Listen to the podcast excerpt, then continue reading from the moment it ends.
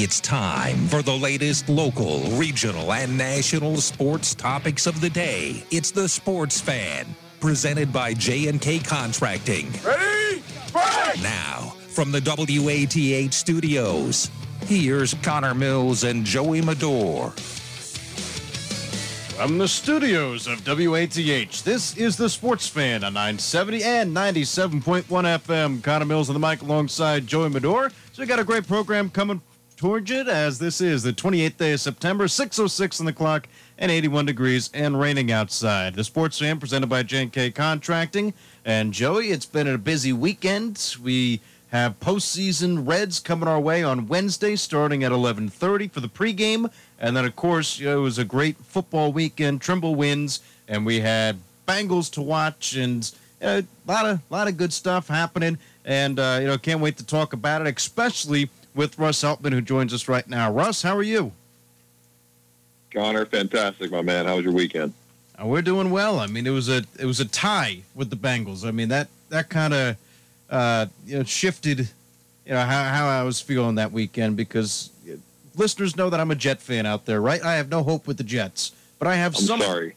I'm sorry, Connor. exactly. I, listen, I got no hope with the Jets, but I have a little bit of hope with the Bengals here. They look like they can move the ball. They look like they can, you know, put together four, you know, four quarters of quality football. But uh, offensive line needs to be improved. Uh, you know, what what was your take on this game uh, yesterday? It was uh, a bundle of frustration outlined with some great play from from young pieces that that give you a lot of hope for the future. Joe Burrow was lights out again. He just continues to get better each and every week.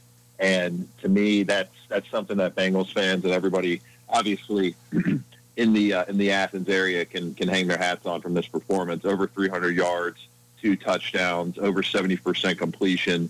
It's the type of performance that's happened only a handful of times across the entire history of the NFL in terms of players making their first few appearances in the league. So that's something you got to be really proud of. And Tee Higgins, two touchdowns, 40 yards receiving in just his uh, second outing in the NFL, second round pick that obviously had a lot of uh, a lot of good tools to show off at Clemson and is showing them off in force so far in the NFL. So that's a lot of stuff you can hang your hat on offensively. But other than that, guys, it's it's pretty much an unmitigated disaster in terms of the offensive line. Eight sacks, 18 QB hits in addition to those those sacks according to the ESPN box score. I don't I, I don't know if I would attribute all of that or even even 80 to 75 percent of that to the offensive line, but to me, it's it's just it's a it's a big problem. And when your quarterback's getting hit on 26 of his 52 dropbacks in the game, that's just unsustainable, and that's a big reason why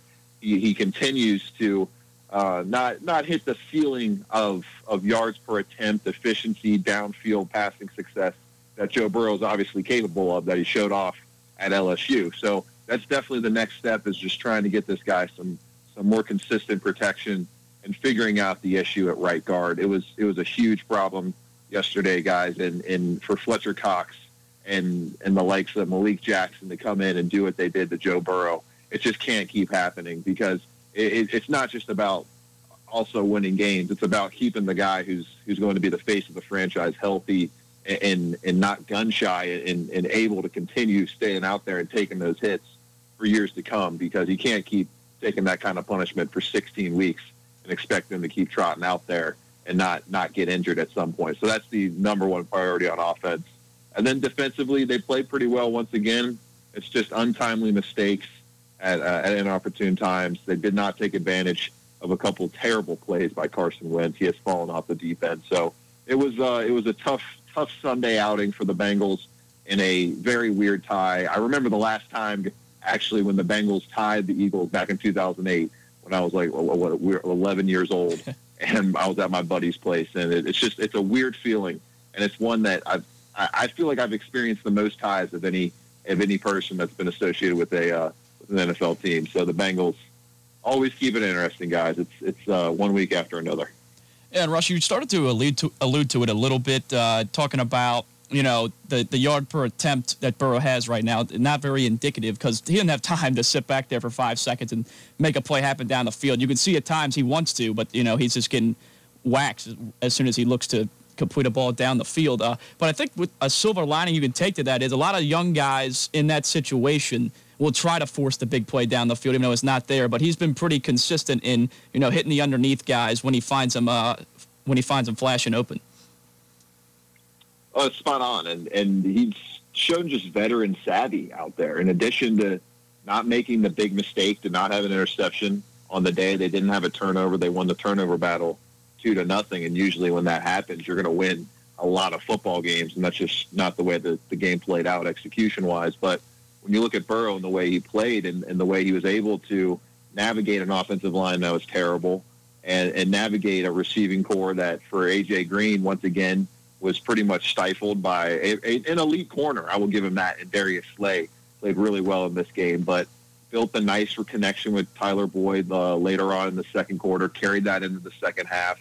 That's going to be, I think, a go-to bread and butter type of playmaking mismatch that they're going to be able to take take advantage of for years to come. And then I mentioned Tee Higgins and the way he was able to just find him in a lot of times, a couple plays where it was just a, a breakdown in terms of coverage. There wasn't a lot happening, and Burrow just got outside the pocket and made things, uh, made some magic out of nothing. So he has that playmaking ability, and like you mentioned, he had the uh, check down, check down savvy and the veteran savvy to draw some guys offside. There was a couple of uh, offside plays he, right. he utilized with hard counts, kind of similar to what we saw last night in Sunday Night Football with Aaron Rodgers and his ability to move down the field because of the lack of uh, crowd noise in an away stadium. Yeah, I mean, you you talked about it, AJ Green a little bit. Do you, does it worry you at all throughout throughout the first three weeks? They those two guys kind of haven't really been able to click as uh, maybe you would want to out of the guy who's supposed to be your number one receiver. It's it's a little concerning. I'm I'm yet yet to fully bury AJ. It's it is three games coming back. I I did not expect him to be storming out of the gates when you when you think about a guy who's missed nearly two two and a half years of football when he uh, when he went out with the ankle injury in the first day of training camp in 2019. So it's going to take a guy like that who, who relies on so much athletic ability and, and timing within the offense in terms of his route concepts and his route tree to get back into the flow, especially when you're working in a new new quarterback where he was with with Andy Dalton for the better part of a decade there in Cincinnati. So I'm not ready to bury AJ. He's going to be able to figure things out, in, in my humble opinion, and he'll get on, on, on track with, with with Joe Burrow. But in the meantime, he, he played pretty well in this game. Don't, had a lot, lot uh, more efficient target share. It was a much better outing in terms of uh, yards per catch, and just the way he drew attention from Darius Slay and drew some double teams at times that got some other guys open. They were able to take take advantage of that. It was a it was a good day moving the football for the Bengals, but at opportune times for this offense, especially on third down where they went three of thirteen they just were not able to get the job done. And that oftentimes comes down to separation from the receivers. So AJ has not displayed that at a high rate through the first few weeks.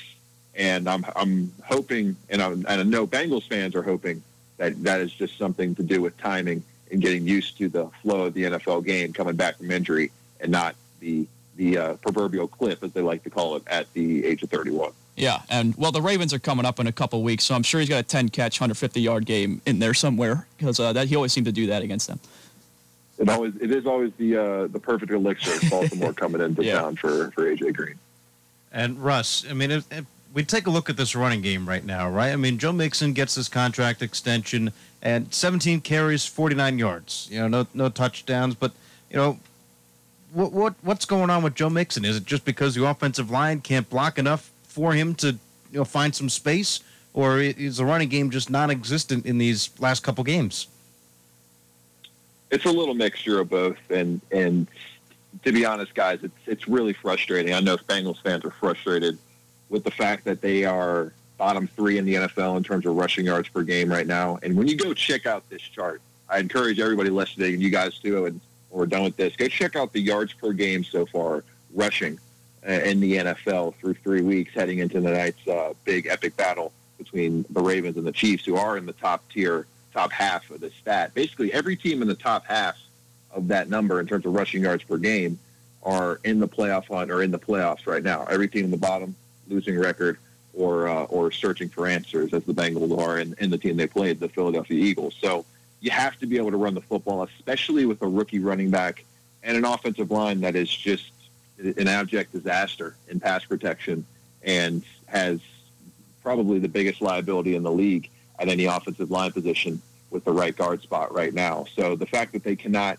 get the ball going and get their $12 million per year newly signed, newly extended running back cooking in the in the in the rushing attack or in the pass game, four targets in the first half against Cleveland last Thursday night, and then was not targeted at all in the second half. And then once again, less than five targets in the passing game for a guy that they really need to be an all all true third down type of all do it all back that can be in the likes of Alvin Kamara, Christian McCaffrey, David Johnson, these guys that are getting paid to make plays in the passing game and the rushing attack. And Joe Mixon, unfortunately, for the Bengals is not doing much of either right now. And, and it just really even highlights the impressiveness and the the the sheer will of Joe Burrow to carry this offense single handedly. Without Joe Burrow right now, this yeah. team would definitely be 0 and 3 and be trending towards uh, towards the likes of the New York teams in the entire uh, the NFL. Yeah, those New York teams have no chance. I, I, mean, this is coming from a New York guy. I, this, they've got no chance. Uh, it's barely enough for you know the Giants are have been inept. The Jets, you expect it from the Jets, but you don't normally expect it from the Giants. But those two teams, I'd say, are worse than the Bengals right now. I mean, they are. Yeah, that's not a hot take. I don't think. I'm not saying that as a hot take. I'm just saying that as a disgruntled Jet fan. But you know, for the Bengals again, 0-2 and one. You wanted to win this game on Sunday. You weren't able to. Uh, but you you got to take the positives, right? You look at Joe Burrow. He's he's been fantastic uh, last game. And really, Tyler Boyd, we talked about him a little bit here, Russ, but uh, with Tyler Boyd heating up and, and kind of transitioning into that favorite target, this could be a potential matchup as a new number one receiver for Joe. Undoubtedly, Tyler Boyd is his number one option right now. 10 receptions in that game, guys, 125 yards. Arguably Tyler Boyd's best performance as a pro in the NFL. And the fact that he's at 26 targets right now, that's leading the team, 230 yards, averaging a healthy 11 yards per target as a guy in the slot. He's just showing his prowess once again this season as a top five, arguably top three player as a slot receiver. And when you give that kind of weapon to Joe Burrow as a rookie wideout, especially with Tyler Boyd in his prime, it's going to make things a lot easier for Joe Burrow to figure out on the fly when he needs needs a safety blanket, and that's what Tyler Boyd's been, especially in rhythm type of offensive sets where they're getting things going quickly. Joe Burrow can call out the plays, get the get the more scripted feel of a two minute offense out there, and they can hit Tyler Boyd in, in, in rhythm over the middle of the field. So he has been a very very nice asset for Joe Burrow. You just hope some other guys like AJ Green, if they can get the veteran going and maybe eventually work in John Ross, who was a surprise inactive, but a smart inactive by this coaching staff to put Tee Higgins in over uh, over the uh, much maligned, polarizing uh, 2017 first round pick by the Bengals. So this wide receiving core is very talented, but other than Tyler Boyd, is has yet to show that talent in full force. So it'll be interesting to see what happens, especially this Sunday against Jacksonville, which just got absolutely torched by Fitzmagic on on Thursday night. And the fact that Joe Burrow, over 70% completion, one of the more accurate quarterbacks in the NFL so far, has the ability to go up against a team that just gave up 90% completion to Ryan, Fitzpatrick. It's uh, it's got to be very enticing for that offense to think about, but they got to go out there and execute and prove it. You do not want to fall to 0 3 and 1 and have some serious question marks surrounding you heading into week five. Russ, take a look at the other side of the ball. As you mentioned, that not a bad game. I would say it was above average performance. They were opportunistic, a couple interceptions. Uh, limited big plays for the most part, and they've had some success in the first few weeks here. Do you, do you think it has to do with you know you have Tyrod and the Chargers week one? They they look kind of they didn't look too great offensively. Of course, it was a rough one against Cleveland, but another above average performance this past week. Is the defense uh, maybe exceeding expectations a little bit so far this year? I wouldn't say they're exceeding expectations. Eh, you know, they're just kind of meeting meeting the floor so uh, so to say, and then not executing when the uh, when when the burglars when the burglars come into the house and try to break down the door. It's, right. it, it's just in, in key situations this team has broken down, especially when you look at the end of the game on on uh, on Sunday. The fact that they give up a, a game-winning drive when the Eagles have literally no options other than Zach Ertz on the field. Dallas Goedert out of the game. They have DeSean Jackson out of the game. They're totally decimated in the receiving core. All Carson Wentz has to use as a as a weapon is his feet, and they give up a scramble touchdown to end the game when all they needed was one red zone stand to uh, to close out the football game and get their first win. It's just little things like that where the stats can kind of deceive deceive a little bit. And then in week two, just eh, it's going to be maybe the imprint of the entire portion, at least of the first half of the season, if they don't get things turned around. Of the the touchdown drive by the Browns in the second half, where they go six straight runs, no passes, 75 plus yards, stuff it right down the throat of the Bengals. It's just things like that where it has Bengals fans going, same old Bengals. And at this point, with the team now having lost guys 15 straight, or not, I guess technically not lost because this was a tie, having not won 15 straight one score contests, it's it's starting to become uh, a, a hard to break habit and not just a trend or a coincidence here in Cincinnati with these types of performances. So the defense has contributed to that. Uh, definitely their their fair share, to say the least. Gotcha. And you know, when I look forward to to next week, you started talking about it a little bit. The Jags, uh, interesting start to the year. I mean, they have a come from behind victory week one, play close game week two, and then just get absolutely tuned up by Miami uh, last week on a short week. Miami kind of ran a pretty simplistic scheme on defense. Seemed like seemed like they just sat back, let them throw the ball underneath, didn't let anybody uh, get any big plays pop off, and then Fitzpatrick just completely lit him up. So, I mean, what do you look at when you look at this matchup uh, for for Week Four? This is a game the Bengals have to win. And this is a game where you're looking at the coaching staff and, and really questioning whether or not they are the crew that can lead Joe Burrow and lead this squad, whatever the makeup it will be in the next few years, to what what the ceiling can be with a guy like Joe Burrow. What he has displayed so far, 91 completions, the most in NFL history so far through three games as a rookie. Five touchdowns, one interception. Just just very very strong and taking care of the football and, and converting in the red zone so far, and then 821 passing yards, top 10 in the NFL. So they have to find a way, some way, somehow, to get a victory at home this weekend. Three point favorites over the Jacksonville Jaguars, who, yeah, Gardner Minshew, it's been cute, it's been fun. I've loved watching it, but the, Jaguars, they they are the team that we all thought we were going to be tanking for a reason. They're, they're a team that should not come close to winning four to five games and not come close to having one of those wins be uh, a road victory uh, right on the banks of the Ohio River at Paul Brown Stadium. So the Bengals need to figure out a way to get the job done here, or there's going to be even more serious questions asked about this coaching staff. They're already being burbling up this week. The the calls for offensive line help are are, are very rampant right now, and it's it's just becoming the same old same old with Cincinnati, and they need to start bucking the trend of moral victories and get a real victory this weekend to uh, stave off some of the hard questions that could be coming their way. Well, Russ, I'll ask you one of those questions. Is Zac Taylor on the hot seat? I would not put Zac on the hot seat right now. I would say the seat is starting to uh, heat up. You know, like when you get in the one of the nice new cars, you turn it on like on, on level one, you can start to feel it a little bit. You're like, all right, yeah. might need to turn it off.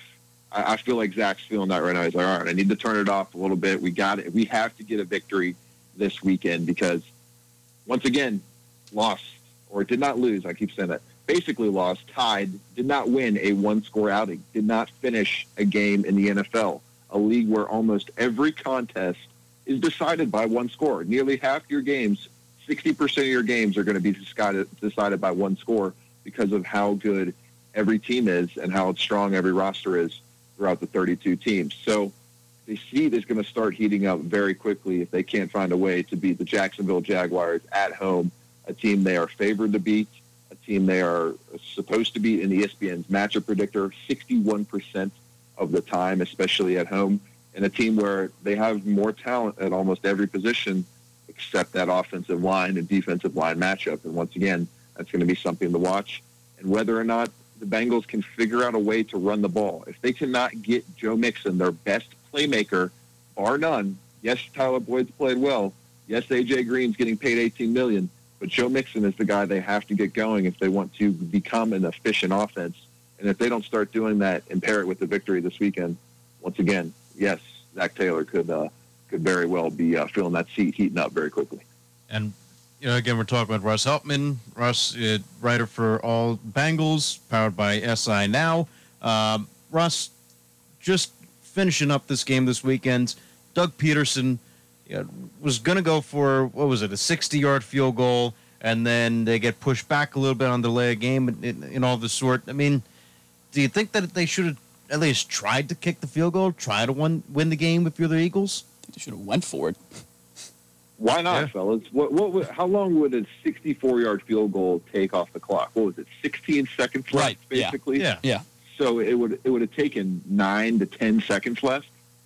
You're telling me the Bengals would have had to, the way the Bengals were playing in that fourth quarter, the way that defensive line was tearing up Billy Price and company on that offensive line. You're telling me that they would have been able to execute a play, get to the line of scrimmage, and get a kickoff in that time. I just I don't think that would have happened. So I, I don't know why Doug Pederson waved a white flag there. If you're the Eagles in that NFC East, just to go off on a different uh, on a non-Bengals tangent here, you have to figure out a way to get at least a 500. If you can yeah. figure out a way to get the 500, you have a great shot at winning the division. And a tie helps you none in that situation, especially at home in a non-conference opponent where you're you're playing a team in the Bengals who is expected to win maybe five to six games this year. So I don't understand why Doug Pederson didn't pull the trigger there. It was really incredible, and it just highlighted the fact that nobody, I don't, nobody deserved to, deserved to win that game yesterday, Phillips. Yeah, and if they I win, agree. they would have been tied for first place right now in the in the, uh, exactly. in the division. So,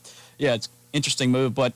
Yeah, Russ. I mean, I definitely agree. Uh, you got to get this win next week because I mean the schedule doesn't get easy until the bye week. After that, you go to Baltimore, you go to Indy, you have the Browns again, you have the Titans. Uh, a couple teams that are really dominant at running the football and we all know that's the Bengals what they're going to really struggle with defensively this year. So you got to get uh, got to get that first win under your belt this week. It is uh, tightening up after the Jaguars, fellas. At the Ravens, Colts, Browns, Titans. Those are uh, formidable formidable opponents to say the least. Colts one of the best defenses in the NFL. The Browns, we all know that story that what happened in Week Two, and then the Titans, who have curiously only snuck by every single team they've played so far, but you got to give them credit. 3 and 0. Ryan Tannehill has shook off the uh, Adam Gase curse from down in Miami and become one of the most efficient quarterbacks in the NFL. And then two, two Steeler dates still looming along with the Ravens on the schedule once again. So, fellas, it doesn't get much easier, especially when you think about defensive lines that are, that are going to attack one of the the worst offensive lines, if not the worst offensive lines in the NFL. On pace right now to give up 75 sacks, which is just a few off the NFL record set by the 2002 Houston Texans. It's uh, it is DEFCON one, as I said in my post game article in uh, in in SI in SI All Bengals. So they got to figure that out. Got to get a W this weekend, and hopefully carry that momentum into a tough stretch. And Russ, one more question before we let you go. I got to ask you. Everybody thinks it's a preview of the AFC Championship game tonight. Who do you got, Chiefs or Ravens? I can't bet against against Patrick Mahomes. I'm not going to start now. Didn't start didn't start doing that, especially after the uh, the performance in 2018. So they were my Super Bowl pick last year. They're my Super Bowl pick this year.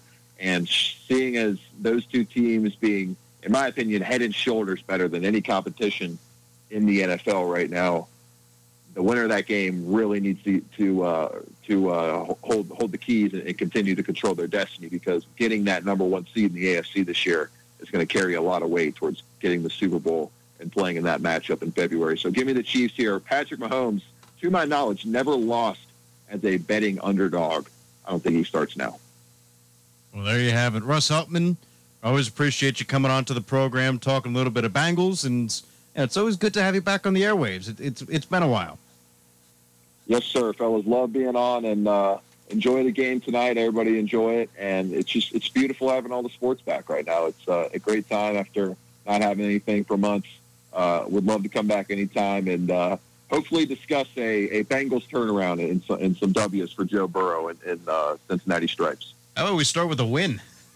that would be good. Yeah, that, that'd yeah, be considered yeah, a turnaround, W's, right? exactly. Get, get, get AW. Get AW this weekend. Get a win. Russ Heltman, SI All Bengals reporter. He's got his report out. Three down look. Bengals, Eagles ends in a tie. You could go look it up online. SI All Bengals. Russ, appreciate your time. We got to take a short break right here on the Sports Fan. On the other side, Trimble up in the top three in the AP poll, plus Cincinnati Reds into the postseason for the first time since 2013. We'll be right back. You're listening to the Sports Fan on 970 and 97.1 FM, WATH. From concrete to roofing to siding and windows, J&K Contracting has you covered from the ground up. Whether it's a room addition, a complete home build, or your commercial projects, let the professionals at J&K be of service from groundbreaking to completion. And don't forget they accept all major credit cards. They even have free seamless gutters with every complete roof installation. Don't hesitate to call J&K Contracting at 740-698-3521 for a free estimate. This is Ken Ryan. I'm running for probate and juvenile judge of Athens County. Since 1992, I've served Athens County in many ways. I've been a public school teacher for 12 years, government official and attorney for children, the elderly, and mentally ill. I've represented 115 children in juvenile court alone. After 28 years of service and more than 1,000 cases in probate and juvenile court, I've developed a level of experience that is unmatched in this race. Cast your vote for the experience choice. Paid for by Ken Ryan for Judge.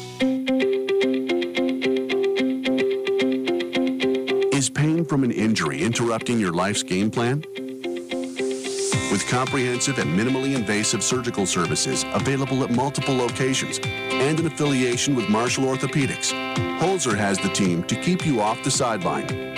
With Holzer on your team, you'll be in the game for the moments that matter most. Holzer Health System. Excellent care every time. Cowboy. Montag lieben, Glauben, Globen.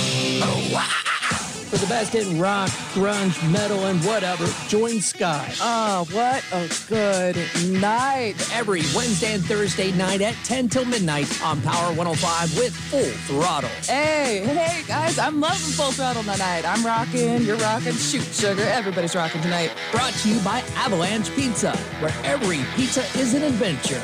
In association with Gruser Realty and Building. Larry Conrath, he sells houses. Larry Conrath, he sells houses. Larry Conrath, he sells houses. 5913015. 5913015. 5913015. What was that number again?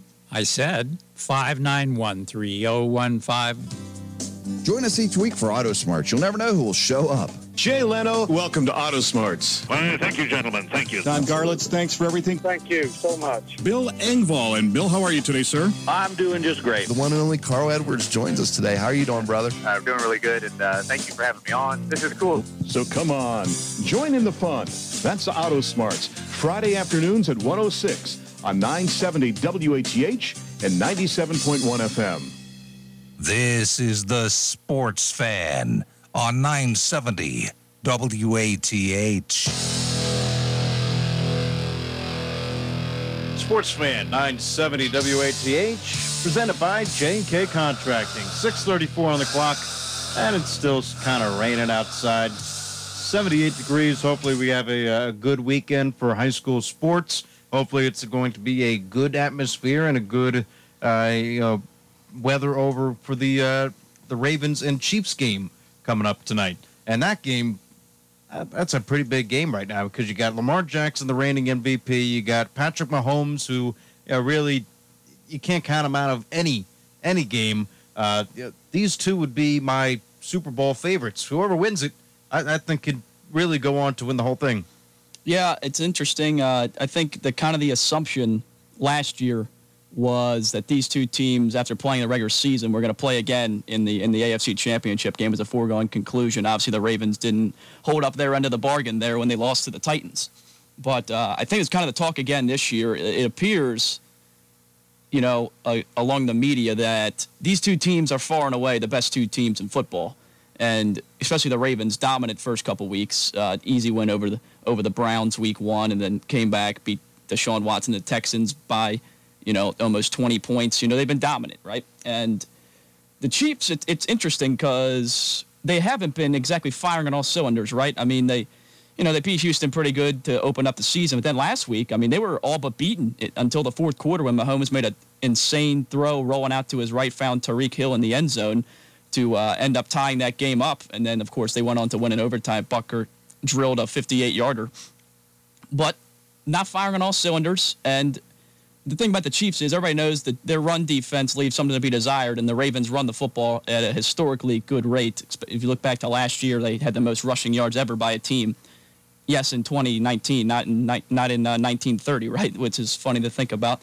But uh, so it's an interesting matchup. I think the keys for the Ravens is going to have to be run the ball because it's what they do best. Um, keep Mahomes off the field as much as possible and uh, just play sound defense. You know, if they can get some pressure, that's going to be big. You can't let Mahomes just sit back there because he'll kill you from the pocket, as we've seen. And we know uh, Baltimore likes to scheme up a lot of blitzes, so I, I would assume that's going to continue to happen in the game tonight. But you can never count Patrick Mahomes out, as Russ said before uh, before he hung up there. Uh, so I think I don't know. I don't, you might agree with this, Connor. I think when you look at it, man for man, the roster, the Ravens have the better team. I mean, I'd have to take a look at the entire roster and, and see man for man. You know, what is it, 52, 53 man roster? I'd have to go down and actually see and, and, and verify that. But, you know, bottom line is both teams have good rosters. Both teams are capable of winning the Super Bowl this year. Ravens, of course, had that hiccup in the postseason, like you said. Uh, but the Chiefs, you know, Chiefs have been dominant. You know, they might have a couple holes here or there. Maybe, you know, their defense um, was a question last year, uh, but the defense stepped up when they needed to.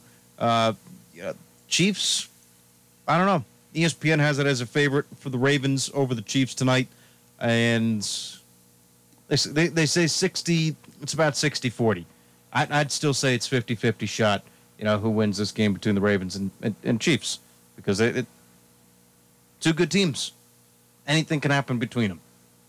I did, yeah, I just don't. I think that Kansas City's defense is, uh, has some holes in it that can be exploited by Baltimore, and Baltimore's defense is one of the best in football, if not the, especially through the first couple weeks. They have one of the best secondaries. I mean, they're they got some young linebackers and Patrick Queen, Malik Harris, and they've been flying around. Their their defensive front, they added Calais Campbell and Derek Wolfe. No one can really run on them. Uh, their their biggest issue is pass rush, and that's obviously going to be an issue if you can't get a pass rush against this Chiefs team. I mean, we saw the Chargers able to do it last week with uh, Bosa and Ingram and those guys, but you know the Ravens don't have a Joey Bosa at pass rusher. I mean, Judon's a solid player.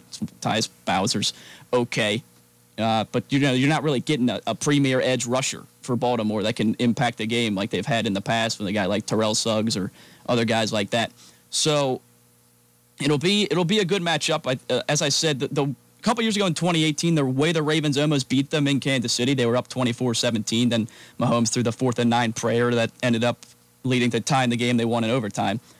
The way the Ravens won that game was they ran the ball all over them, controlled the clock. The Chiefs only had two or three possessions in the second half, right? So, and I think that's going to be the have to be the formula. Okay, we know Lamar can throw. Everybody knows that now. We don't need to, you don't need to go out and have him throw the ball 45 times because it's a Monday night game. You want to show him off. Run the football, win the game, and I mean, this game down the road, you know, you're going to assume these two teams are going to be one and two in the AFC, and there's only one bye this year. Right. Uh, so it's going to have big implications uh, when it comes to playoff time, having that head-to-head matchup win for either of these teams. If I had to pick a team right now who's going to win this ball game, I'm going to go Baltimore. You know, I like the Baltimore defense. I like that. You know, I would take the the Ravens defense over the Chiefs defense I would take the Chiefs offense over the Ravens offense. However, because you know the Ravens are going against the Chiefs defense, I, I think that the offense of the Ravens are going to put up some points.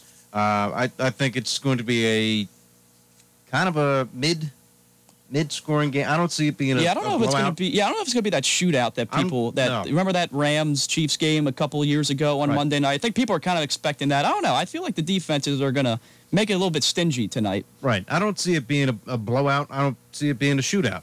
Uh, but I do think that it's going to be a close game. I think it's going to favor the Ravens, and that's uh, what's going to happen Monday Night Football. That that would be my prediction. You have a score prediction? Uh, I'll go 32-24 Ravens. Okay. I like where your head's at. I got a little closer. I think uh, I think it, I think the Ravens do win. I don't know if they cover the spread, though. I have a feeling I could see a 24 uh, 24 tie, a couple minutes left, and the Ravens driving down for a, for a Justin Tucker game winner, 27 to 24. Maybe we'll see. We got to wait and see. But we got to take another break right here on the Sports Fan on the other side. Your calls, and of course, Trimble football making some national, uh, making some statewide recognition in Division Seven, and of course, Cincinnati is in the postseason. That game coming your way on Wednesday at 11:30 for the pregame. First pitch at 12 o'clock against the Atlanta Braves. 740-592-6646. We'll be right back. It's a sports fan presented by J&K Contracting. Fairhope celebrates life. If you're facing an end of life situation, Fairhope Hospice and Palliative Care. It is never too soon to call. Fairhope is here to listen. You don't have to face it alone. Fairhope cares for your loved one where they live. Or, during times of stress, the Pickering House is a serene setting providing relief for the patient. To learn more about Fairhope's Care from the Heart, please call 1 800 994 7077. Fairhope Hospice. We celebrate life.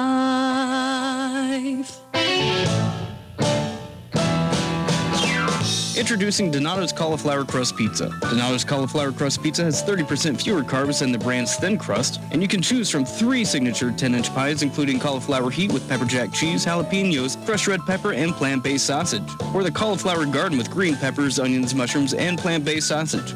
Not your style? Totally okay. You can make your own 10-inch cauliflower pizza to your liking. Only at Donato's on East State Street in Athens.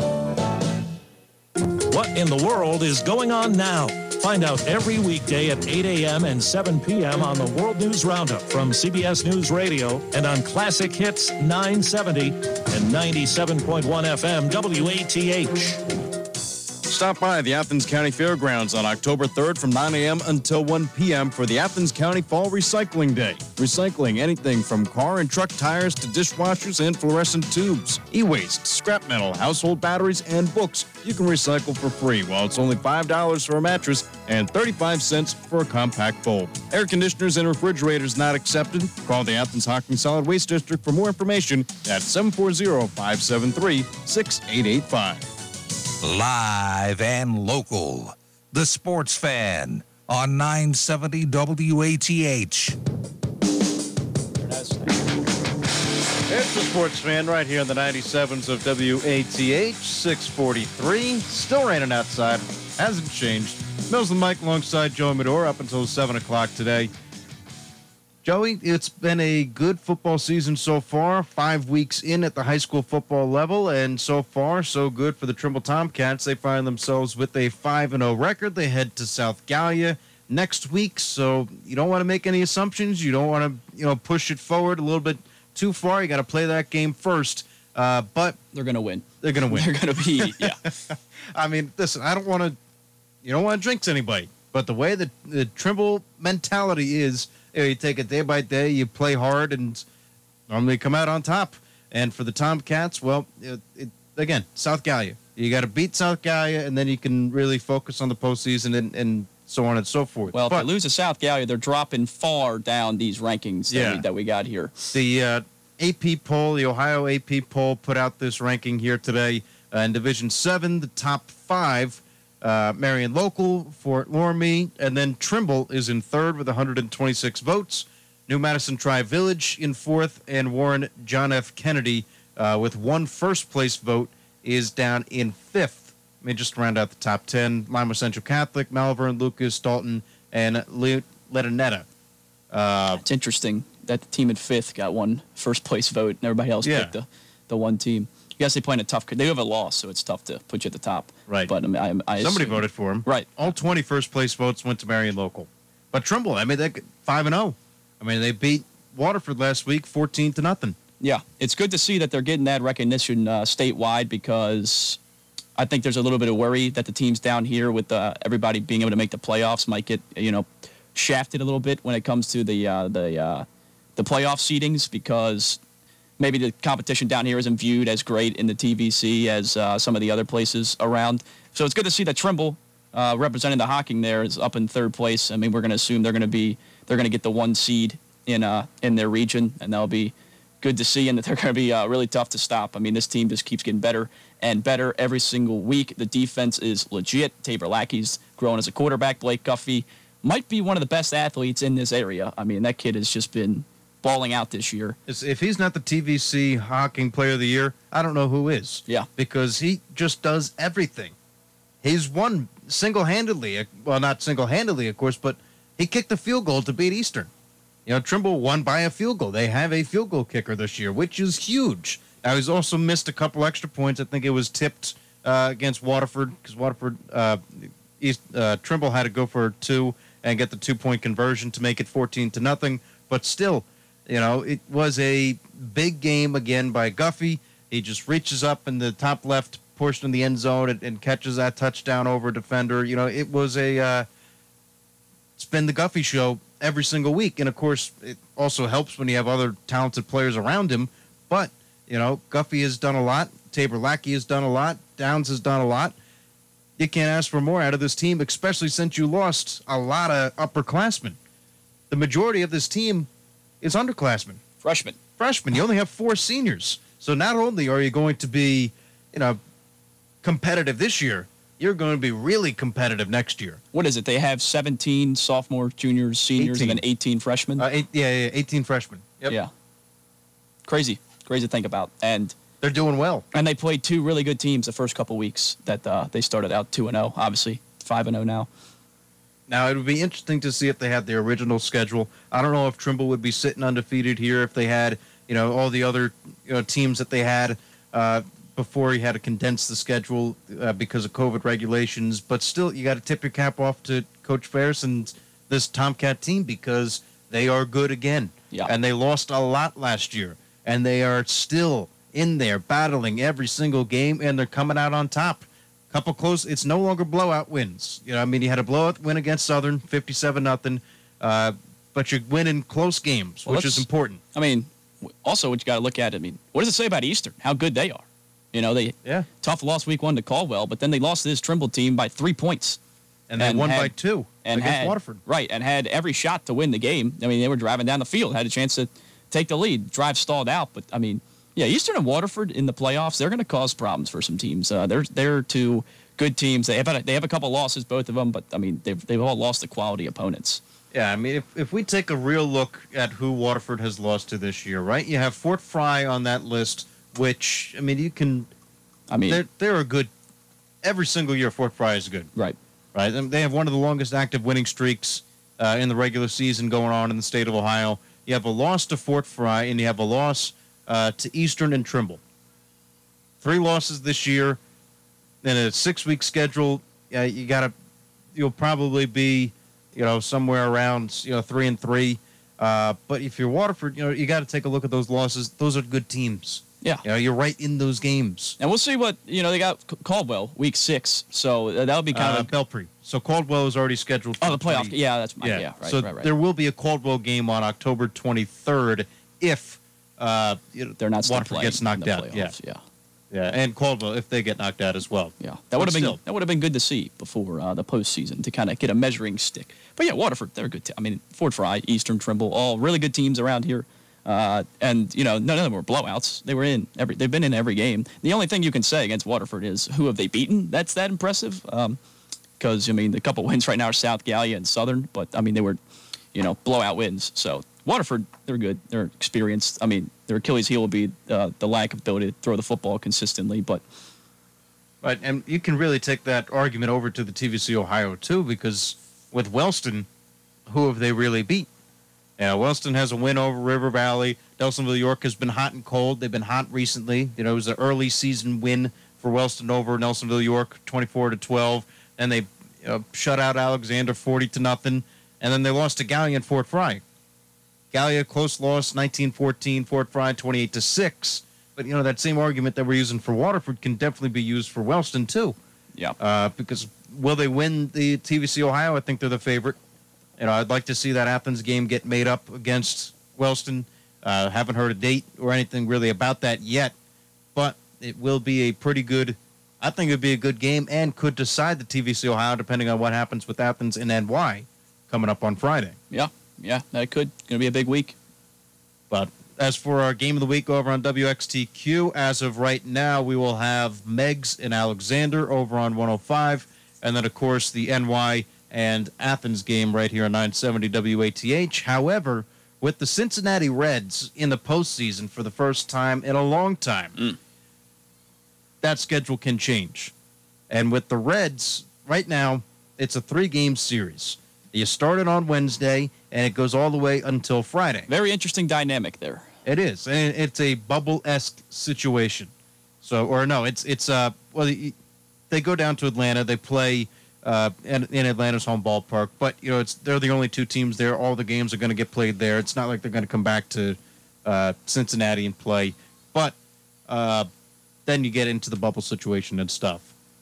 However, you have a game Wednesday, Thursday, Friday. You got Bauer, you got Castillo, and you got Sonny Gray out on the mound. I think that the Reds really have a good chance. They've been playing some good baseball lately. They got a decent chance against these Atlanta Braves. Well, Will, when we were talking about how you know how tough it it's been for them, um, you know, like what we always did say was how good the pitching was, and the starting rotation is playoff. It's a playoff starting rotation they have. They just needed the bats. Yeah, and they started to come around. The bullpen's still going to be an issue, uh, but the thing is, with three games, right? If you're going to have you're going to have Gray and Bauer, I would assume for those two games. Bauer won. I mean, he's he's the Cy Young favorite. Yeah. Trevor Bauer's going to start game one, and then I think Luis Castillo's game two, and then uh, Sonny Gray game three. I mean, but if, if I remember look- off the top of my with, head, with that rotation, and now the Braves have a good lineup, but you know, starting pitch is everything in the in the playoffs. If you can pitch, you are going to be fine, and you're going to be in every game. And I mean, they're going to get Bauer going six, seven innings, pitching shut down ball. If they can scratch across a few runs, hold a lead. And another thing you got to look at is historically, the Braves haven't won a playoff series since 2001. So, I mean, you got that going for you. That's looming over their heads. They're trying to get that monkey off their back against this Reds team who, up until a couple weeks ago, looked dead in the water. But now they're hot. And three games. You got to win.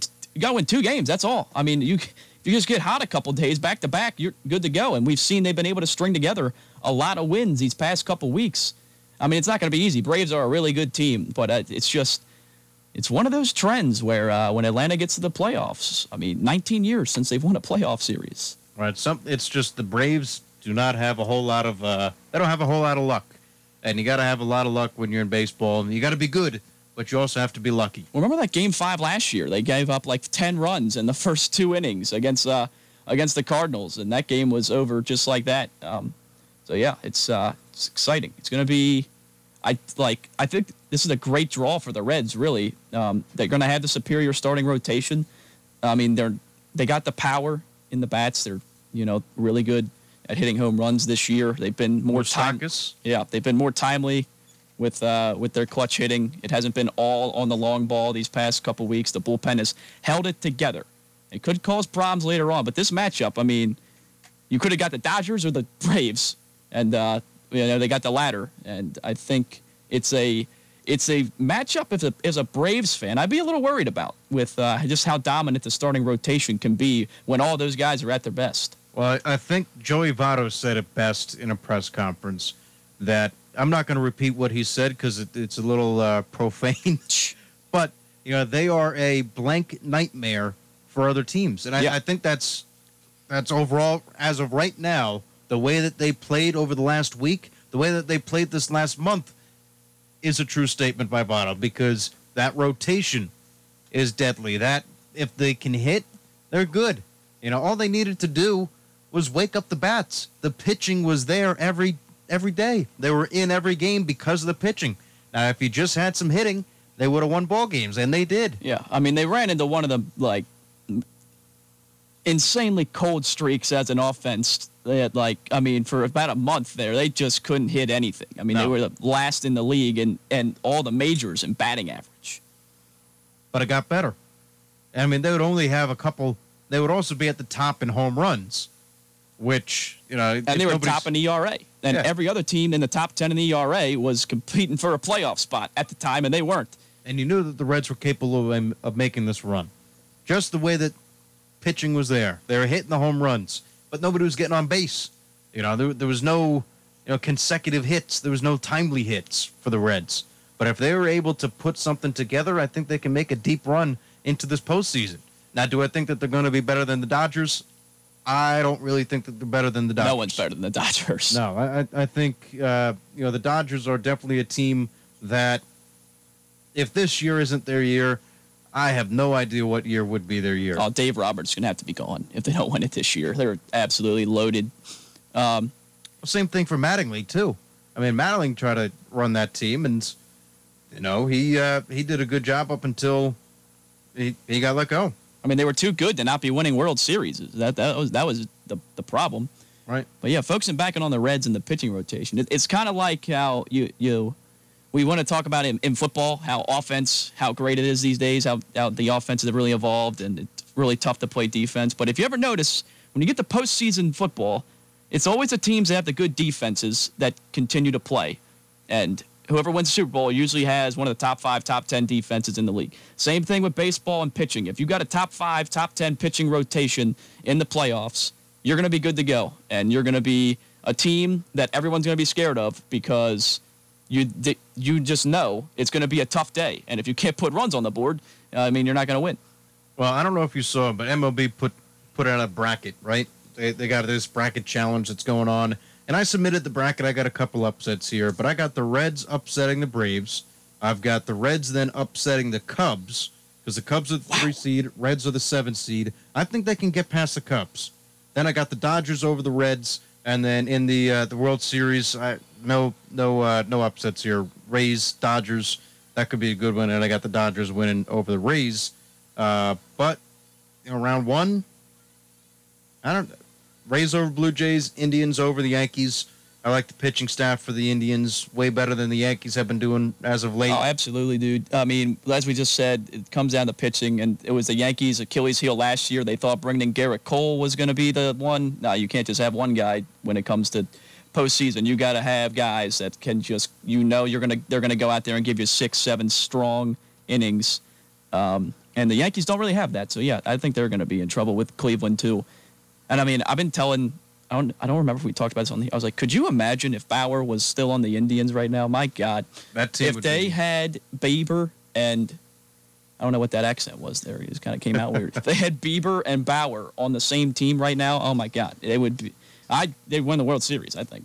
I mean, the pitching staff in and of itself is pretty good for Cleveland, but with with Bauer, might be even better. It'd be far and away the best one in baseball. Uh, but going through the other picks, Twins over the Astros. I think round one that's definitely doable. Twins at 36 and 24, Astros 29 and 31. Astros are not the same team since you know the cheating got uh, disclosed. Uh, White Sox I have upsetting the Athletics. I've got that one as an upset pick, seven over the two. Then I've got the Dodgers over the Brewers, Padres over the Cardinals. You have both sevens over two right now. Yeah, that I think that's my only upset ones. Uh, Cubs over the Marlins, and then Reds over the Braves, which is another uh, seven and two matchup. But there you go. I got to go back and see. I didn't have the Mets in last, but I had the Mets in fourth in the AL East, and Marlins not making the postseason. But I told you the Rays would be the best team in the AL East. You did. You did have that one. Uh, but yeah, postseason baseball, close to high school postseason. Nothing like football. postseason baseball. and postseason in the NBA too. I mean, that's been going on, but we got the Lakers and Heat interested in NBA stuff. Anyway, that's been the Sports Fan right here on 970 and 97.1 FM, WATH. For Joey Medor, this is Connor Mills signing off. Thanks for joining us. We'll be back tomorrow, 606. CBS News is next.